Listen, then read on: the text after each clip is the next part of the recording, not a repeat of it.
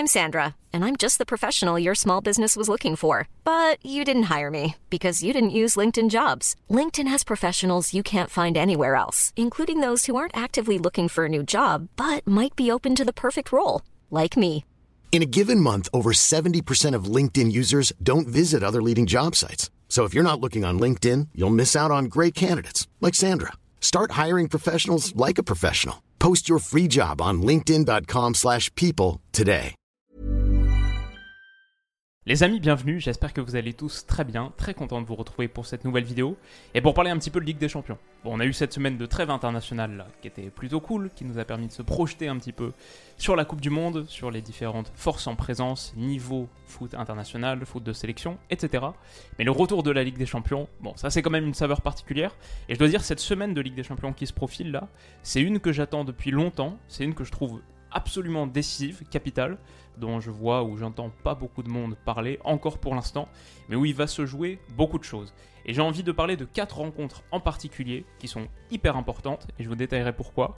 C'est d'abord O M Sporting demain dix-huit heures quarante-cinq, ensuite Inter Barça dans la foulée demain vingt et une heures et ensuite les deux de mercredi vingt et une heures, Chelsea A C Milan et Benfica, Paris Saint-Germain. Alors cette vidéo, comme toutes mes vidéos, projections, pronostics, et cetera, est sponsorisée par mon partenaire Betclic. Vous avez accès à leur bonus de bienvenue de cent euros avec le code promo WILOO. Notre premier match du coup, Marseille Sporting demain dix-huit heures quarante-cinq. Bon, la manière dont j'ai envie de le présenter, c'est que c'est à la fois le match de la dernière chance pour Marseille et aussi peut-être déjà le match de la qualification pour le Sporting. Quand on regarde, zéro point pour Marseille dans un groupe qui semblait pourtant abordable. Pour se qualifier, ça veut dire qu'il faut prendre entre dix et douze points sur les quatre matchs restants, ce qui signifie quasi obligatoirement une victoire demain dans ce match contre le Sporting. La difficulté, c'est que tu affrontes le leader du groupe. On a dit pour le Sporting quasiment le match de la qualification. C'est parce qu'ils ont déjà six points au bout de deux journées. Ils sont allés mettre zéro trois à Francfort en ouverture et ils ont séché Tottenham deux zéro il y a quelques semaines. À chaque fois, j'ai envie de dire, en étant nettement au-dessus. À chaque fois, en montrant un foot hyper séduisant. Et où perso, j'ai découvert quelques gars vraiment remarquables. Le petit Marcus Edwards, par exemple, qui joue au Vitória Guimarães l'année passée apparemment. Mais quel petit monstre, un mètre soixante-huit d'électricité, dribble sur dribble, sur dribble, sur dribble, et un but contre l'Eintracht. Un peu comme ce qu'a sorti Arthur Gomez d'ailleurs, la semaine d'après contre les Spurs. Celui-là aussi, il méritait une petite place. Voilà, je ne suis pas un expert du Sporting, mais ce que je veux dire, c'est que pour une équipe qui a perdu cet été João Palhinha à Fulham et Matheus Nunes aux Wolves, je trouve qu'ils ont vachement bien rebondi. Et tout ça, c'est sans doute à mettre au crédit de leur coach, leur très jeune coach, trente-sept ans, Ruben Amorim, qui a fait un super taf. C'est aussi peut-être à mettre au crédit de la paire Morita-Ugarte dans l'entrejeu, qui fait un très gros taf aussi. Et bien sûr à Pedro Gonçalves, alias Poté, celui-là on le connaît, celui-là on en parle depuis un moment, qui est le meilleur buteur et le meilleur passeur de son club. En championnat pour sûr, peut-être quand tu combines toutes les rencontres, toutes compétitions confondues également. Vraiment ce Sporting à belle figure. Alors la question c'est, est-ce que l'O M peut aller battre le leader du groupe demain soir et peut relancer sa campagne de Ligue des Champions ? Sur la dynamique récente, je dirais peut-être oui. Ce qu'on a vu contre Angers vendredi, un très bon O M en seconde période notamment, qui va s'imposer zéro trois avec un excellent Jonathan Klaus, un but, deux passes décisives pour lui depuis un rôle de piston gauche, parce que Nuno Tavares était suspendu, et entre du coup son bon rassemblement international, j'ai trouvé avec les Bleus, et là ce bon match vendredi, bah, c'est top pour Klaus, qui commençait un petit peu à tirer de la langue, là qui retrouve de l'allant. C'est top aussi pour l'Olympique de Marseille, qui poursuit sa série invaincue, continue, ou peut-être retrouve de la confiance, en ayant pu souffler un peu avec cette trêve internationale. Donc voilà, franchement, je vois un O M qui se présente avec des idées fraîches, au point où je les vois peut-être faire quelque chose contre ce Sporting. Ce sera pas facile, notamment dans un vélodrome qui a huis clos, pour les incidents qu'on connaît, mais même ça, je me demande si en Europe, ça peut pas être un petit peu un avantage pour briser la mauvaise série, la mauvaise passe, la malédiction, ce truc un petit peu mental que Marseille a en Coupe d'Europe, avoir un peu moins de pression. On sait qu'un un stade aussi volcanique, puissant que le Vélodrome, ça peut être à double tranchant. Parfois, quand tu vas mal, c'est ça qui te met encore plus mal. Quand tu sors sous les sifflets à la mi-temps parce que c'est zéro zéro et ta prestation était mauvaise, ça peut jouer aussi négativement. Donc voilà, peut-être que c'est l'opportunité parfaite pour rebondir. Et aussi, quand je vois le Sporting depuis le début de saison, je vois une équipe intéressante, mais pas infaillible. Ils ont déjà trois défaites en championnat. C'est la sixième pire défense du championnat portugais. Je vois un gardien, Antonio Adan, qu'on associe historiquement au Betis, qui est loin d'être irréprochable. Je vois une ligne défensive qui peut souffrir un peu dans la profondeur, qui concède régulièrement des pénaltys évitables. Voilà, si vous êtes vraiment convaincu que Marseille et l'Europe sont pas faits pour s'entendre et que vous voyez la victoire du Sporting à trois zéro cinq, je crois que vous êtes comme cinquante-neuf pour cent des gens sur Betclic qui ont choisi ce pari apparemment. Mais perso, je pense que Marseille peut le faire. Je pense qu'ils ont les armes pour, je pense qu'ils auront les occasions pour face à ce Sporting. Peut-être il ne faut pas oublier aussi que contre Tottenham à Londres, ils étaient vraiment loin d'être ridicules, surtout sur la première période. Ça aurait pu tenir, ça aurait pu même produire quelque chose de plus intéressant. Donc euh, ouais, je, je pense que Marseille peut le faire. Et dans ce vélodrome vide, c'est peut-être paradoxalement la meilleure occasion de rebondir, de briser la mauvaise passe. Bon, il n'y a pas le choix aussi, il n'y a plus de calcul à avoir. Si là, tu veux avoir une chance d'atteindre les huitièmes de finale, euh, il faut absolument une victoire. Donc ça peut être un match assez débridé, hyper intéressant, que je regarderai bien sûr, encore plus parce qu'il est à dix-huit heures quarante-cinq. Ça permet de ne pas faire de choix trop difficiles. Et ouais, hâte de voir ça. Je pars sur la victoire de l'O M à deux vingt et une victoire qui relancerait leur campagne européenne. Deuxième match, Inter-Barça, euh, demain vingt et une heures. Ça, c'est le match qu'on analysera sur la chaîne dans la foulée au coup de sifflet final. On va dire que dans ce groupe à trois prétendants pour la deuxième place, qui était le groupe de la mort avec le Bayern, bah, on a dans cette rencontre les deux équipes qui ont été battues par le Bayern. Les deux sur le même score d'ailleurs. deux zéro, l'Inter, c'était à la maison début septembre. Le Barça, bien sûr, un match qu'on a analysé à l'Allianz Arena mi-septembre. Donc on a deux équipes qui sont à égalité de points. C'est... Pour moi, cette Inter-Barça, c'est la bataille directe pour la qualif. C'est le seizième de finale aller, avec le seizième de finale retour qui jouera au Camp Nou dans une semaine. Et du coup, je vais dire que ce genre d'enjeu, plus le Giuseppe Meazza, le fait que le match se tienne à Milan, plus la forme du Barça, en tout cas son match ce week-end contre Majorque qui était vraiment pas impressionnant. Bon, peut-être que l'Inter a les cartes en main, peut-être que c'est le bon moment pour attaquer ce Barça-là. Euh, peut-être qu'il ne faut pas le penser trop fort non plus parce que, de mon point de vue, je vois quand même un Barça qui est largement favori, qui part largement favori sur cette rencontre. La réalité, c'est que oui, le Barça peut être en souffrance dans les matchs où elle doit tenir soixante-quinze pour cent du ballon, contre Majorque ce week-end par exemple. C'est un peu contre-intuitif, c'est la force classique du Barça pourtant. Mais ce Barça de Xavi, il est un petit peu plus hybride, je trouve, que le Barça classique. Il a besoin de phases à grands espaces. Contre le Bayern, par exemple, un match où il y avait beaucoup plus de transitions, beaucoup plus de grands espaces à attaquer face à une équipe qui, elle aussi, a pas mal le ballon, euh, ça la mettait dans de bonnes conditions pour s'exprimer. Tu as désormais des joueurs pour attaquer les grands espaces et peut-être que c'est une configuration que le Barça va retrouver davantage contre l'Inter, moins parfois en championnat où le Barça montre pas forcément son meilleur visage. Du coup, ça va créer un rapport de force qui est un petit peu plus favorable. On peut voir ça.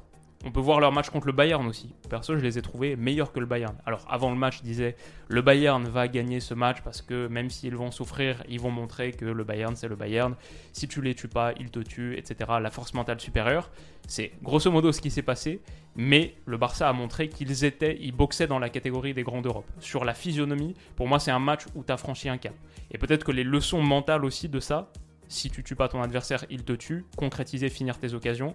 Quand tu as la chance d'en avoir en Europe, peut-être que les leçons de ça vont être justement parfaitement réintégrées et appliquées à ce match-là à Milan. Je vois l'Inter tout court aussi. Ça, on ne l'a pas encore mentionné, mais la forme de l'Inter en ce moment, c'est un Inter qui va très mal, qui reste sur deux défaites consécutives en Serie A contre la Roma et l'Udinese. L'Inter est neuvième de Serie A, ne peut pas compter sur Lukaku qui est blessé depuis août. Il devrait pas être là demain non plus. Lautaro est incertain. Donc a priori, on se profile vers une attaque à deux. Dzeko, Joaquin Correa, pas idéal. Bastoni, tellement prometteur, mais vraiment en train de rater son début de saison. Vraiment en train de vivre une méforme assez importante, une mauvaise passe. Il faut toujours faire attention à ne pas enterrer trop vite l'Inter. L'année passée en Ligue des Champions, contre Liverpool en huitième, ils n'étaient pas passés, mais ils avaient montré leur qualité dans ces grands rendez-vous, dans ces grands matchs. Ça peut aussi être le cas demain soir.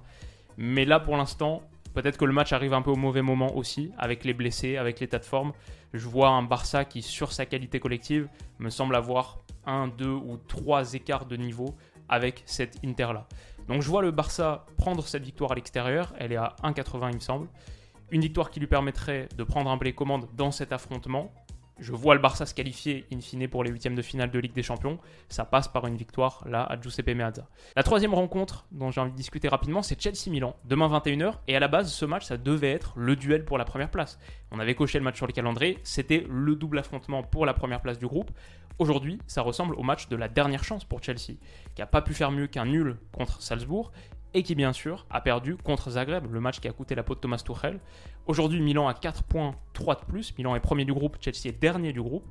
C'était pas fou contre Salzbourg pour l'A C Milan. Par contre, j'ai plutôt bien aimé la seconde période contre Zagreb. Ça, c'était un match que j'avais regardé. Béni soit les matchs de dix-huit heures quarante-cinq. Et j'avais plutôt pris du plaisir sur cette seconde période. Giroud, Rafael Leão sur son côté, qui avait fait encore une fois un gros travail. Bon, ce Milan me semble aujourd'hui supérieur à Chelsea. Mais est-ce qu'avec l'arrivée de Graham Potter, est-ce que tu rebats pas un petit peu les cartes? Et ce super effectif, est-ce qu'il n'y a pas moyen d'en faire quelque chose, même là, à court terme? Redresser la trajectoire à court terme. Si on en croit le résultat de ce week-end, on peut peut-être dire oui. Contre Crystal Palace, il y a cette victoire arrachée dans le temps additionnel par Conor Gallagher, magnifique, qui a fait beaucoup de bien aux têtes. C'est un petit peu la même chose que ce qu'a vécu l'A C Milan d'ailleurs contre Empoli ce week-end, avec une fin de rencontre totalement folle. D'ailleurs, est-ce que vous avez déjà vu un gars sourire en pleine action avant de marquer un but? Maintenant oui, sacré Rafael Leão. Je dois dire que je vois Milan s'avancer avec peut-être un peu plus de certitude que Chelsea, juste parce que ce Chelsea en a pas beaucoup.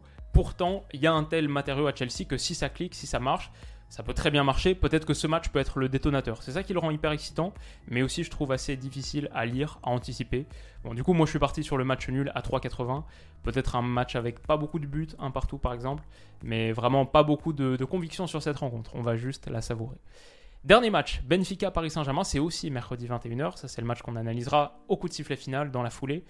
Au moment du tirage, sur ce groupe, j'avais dit que je voyais P S G un, Benfica deux, parce que ce que montrait la Juve depuis le début de saison, c'était assez inquiétant, parce que ce que Benfica montrait à l'inverse, c'était hyper intéressant. Bon, P S G un, Benfica deux, on y est, mais c'est plus proche que prévu. Les deux ont remporté leurs deux premiers matchs, les deux ont six points, les deux ont battu la Juve.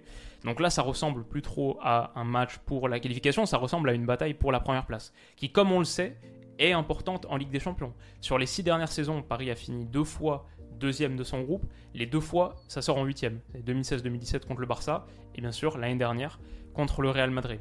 Donc cette première place est importante, ça c'est la première partie de ce choc. Paris part favori bien sûr, parce que globalement Paris joue mieux que l'année dernière, parce que Neymar et Messi font des débuts de saison tonitruants. Le résultat c'est que même en faisant, j'ai envie de dire, une bonne mi-temps sur quatre contre la Juve et contre Maccabi Haïfa, il y a en gros la première mi-temps contre la Juve qui est bonne, le reste c'est un peu douteux. Même en faisant une bonne mi-temps sur quatre, tu prends tes six points largement mérités et tu es à dix victoires sur onze sur ce début de saison. dix victoires, un nul pour le Paris Saint-Germain sur ce début de saison, toujours invaincu. Mais le truc, c'est que Benfica peut dire la même chose. quatorze matchs pour eux cette saison, treize victoires, un nul. quatorze parce qu'il y a eu les tours préliminaires de Ligue des Champions aussi. treize victoires, un nul. Et malgré la perte de Darwin Núñez, bien sûr, ils ont compensé, plutôt compensé, en se répartissant la charge des buts. Gonzalo Ramos, Rafa Silva, David Neres, qui était en feu, notamment sur les tours préliminaires. Julian Draxler aussi, même s'il n'a pas énormément joué pour l'instant. À peu près vingt-cinq pour cent des minutes en championnat, je crois, deux titularisations peut-être. Il y a aussi une très bonne pioche qui a été faite au milieu de terrain. C'est bien sûr, on en a parlé il y a quelques jours, le petit Enzo Fernandez, vingt et un ans, est arrivé depuis River Plate. Monstre dans l'entrejeu, a logiquement connu ses premières sélections avec l'Argentine la semaine dernière, là il y a quelques jours. Côté P S G, Verratti va revenir aussi, lui qui a manqué le match contre Nice ce week-end. Là il devrait être remis de sa blessure, démarrer aux côtés de Vitinha dans l'entrejeu. C'est cette paire que j'adore, donc belle bataille de milieu terrain en perspective et juste un super super match en perspective entre deux des rares équipes européennes qui sont encore invaincues cette saison. Je pense que Benfica va donner à Paris son match le plus difficile de la saison pour l'instant.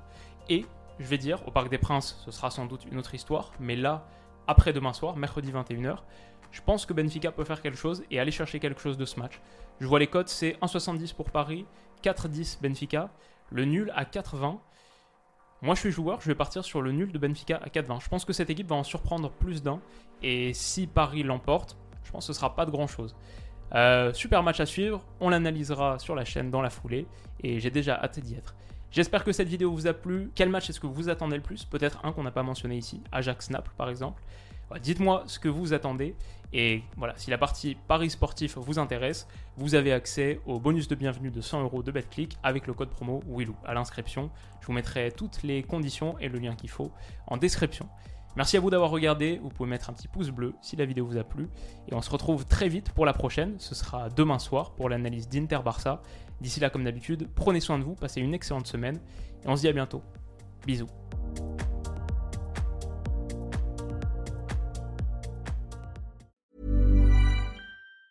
Planning for your next trip? Elevate your travel style with Quince. Quince has all the jet-setting essentials you'll want for your next getaway, like European linen, premium luggage options, buttery soft Italian leather bags, and so much more. And it's all priced at fifty to eighty percent less than similar brands. Plus, Quince only works with factories that use safe and ethical manufacturing practices. Pack your bags with high-quality essentials you'll be wearing for vacations to come with Quince. Go to quince dot com slash trip for free shipping and three sixty-five day returns.